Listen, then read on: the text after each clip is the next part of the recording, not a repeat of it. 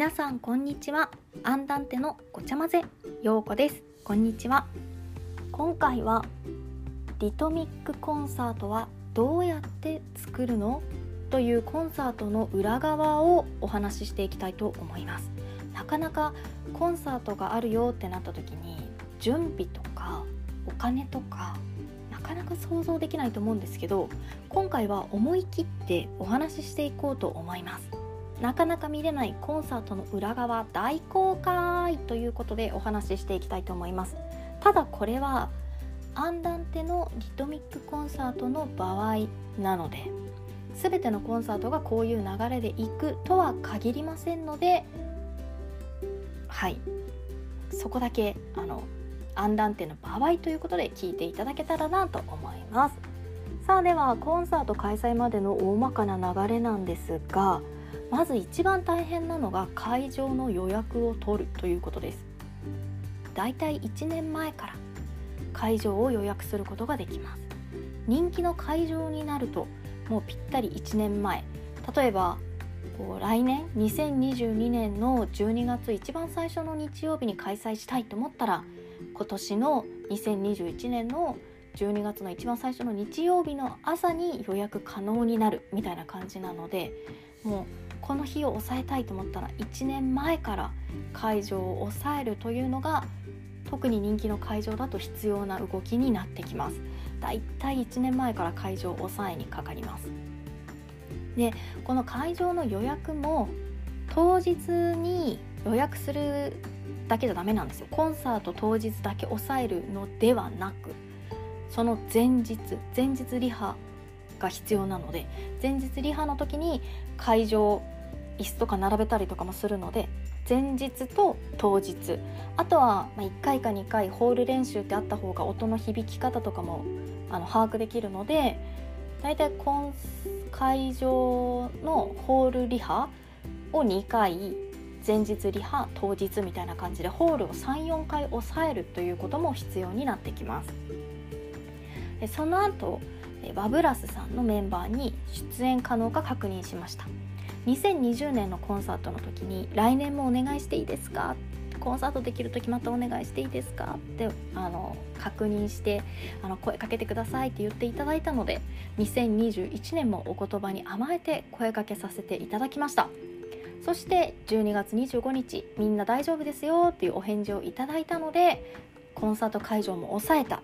出演メンバーさんも確定した。というところでブワーッといろんなことが動いていきます。具体的に何をするのかというとちょっと全てではないと思うんですが私が思い浮かんだのだけ話していきますね。まず宣伝する。12月25日リトミックコンサート決まりましたっていう告知をしていく。でチラシ作り。予算案作成。練習会場手配。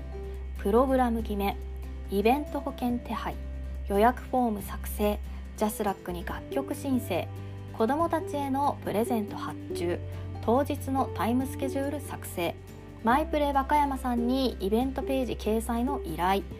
プレイマット運搬日程打ち合わせ会場担当者さんと会場打ち合わせアンサンブル編成に合わせて編曲作業依頼練習その他いろいろとなっております。これほとんど1人でしてます。編曲作業だけちょっと私できないのであのアンサンブル編成に合わせて編曲作業はお願いしました。あと予算案とタイムスケジュール作成もちょっと苦手なので得意な方にお願いしました、まあ、こういったことを家事育児普段のリトミックレッスンレッスン準備などあと日々の SN 発 SNS 発信など全部同時進行でいきます。一人でやる作業量じゃないなってあの4回目のリトミックコンサートにしてもう本当にちょっともしかしたら一人でやる限界なのかなっていうのを感じつつ日々の生活と同時進行で行っております。さああとインスタグラムのストーリーでこの連載をするにあたりコンサートの裏側をいろいろお話ししていくにあたりどんなこと聞きたいですか？という質問をしました。その時に練習期間はどれくらいですか？という質問をいただきましたのでそちらについてお答えしていきたいと思います。練習期間は数ヶ月です。あの編曲作業が終わってから練習始めるので編曲担当の方にはあのこの編成でこの曲をこう吹きたい私はこういうリトミックをしたいっていうのを話して編曲してもらうので本当に大変だと思うんですけど楽譜が完成した後数ヶ月かけて練習をしていきます。練習会場もねもう何回も何回もあの抑えて取っておくのでそれであの練習していくという感じになります。プログラムも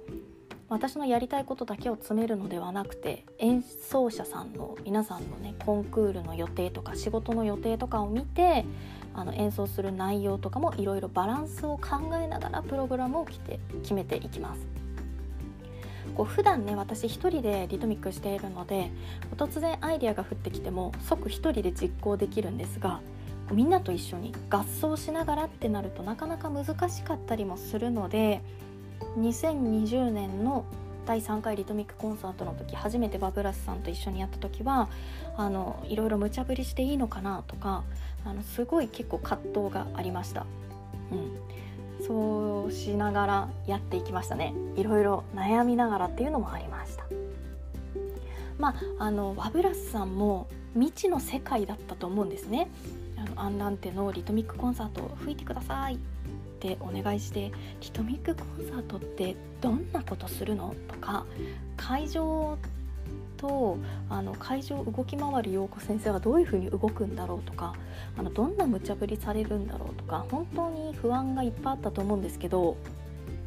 あの演奏終わった後に皆さんがこんなコンサート初めてだった本当に面白かった親子コンサートの新しい形が見えて面白かったというふうに演奏歴の長いメンバーさんもあの初めてのコンサートだったっていうふうに初めて経験することでとっても面白かったっていうふうに言っていただけたのがすごく嬉しかったです。新しいコンサートの形を見ることができてとても面白かった。よかったらまた声かけてくださいというふうにおっしゃっていただいたので2021年のリトミックコンサートもお言葉に甘えてワブラスさんに演奏依頼をさせていただきました。はい。今日はこんな感じで、えー、コンサート決まった後の大まかな流れだったりとか練習期間だったりとかまたこんなコンサート初めてって去年言ってもらったので今年もお願いしましたっていう話をしました。うん。いろいろありますね。やることね。あのちょっと漏れがないか本当に私今心配であのぶっちゃけねあの2020年のリトミックコンサートの時もあの不安で体重がどんどん落ちていくっていう現象があって今年も今そんな感じなのであの本当に体調気をつけて無事にコンサートをできるように私自身の体調管理もしっかりしていきながらやっていきたいなというふうに思っております。ということで今日はリトミックコンサートはどうやって作るの？大まかな流れと練習期間についてお話ししました。次回はまた違うお話お金のこととかね。すごい気になると思うんですよねみんなね。コンサートってどんなどれくらいお金がかかるんだろうとかね。そういったところをお話ししていきたいなと思います。ではでは今日はコンサートってどうやって作るの？についてお話ししました。それではまたアンダンテのごちゃ混ぜであなたにお会いできることを楽しみにしております。今日はここまで。バイバーイ。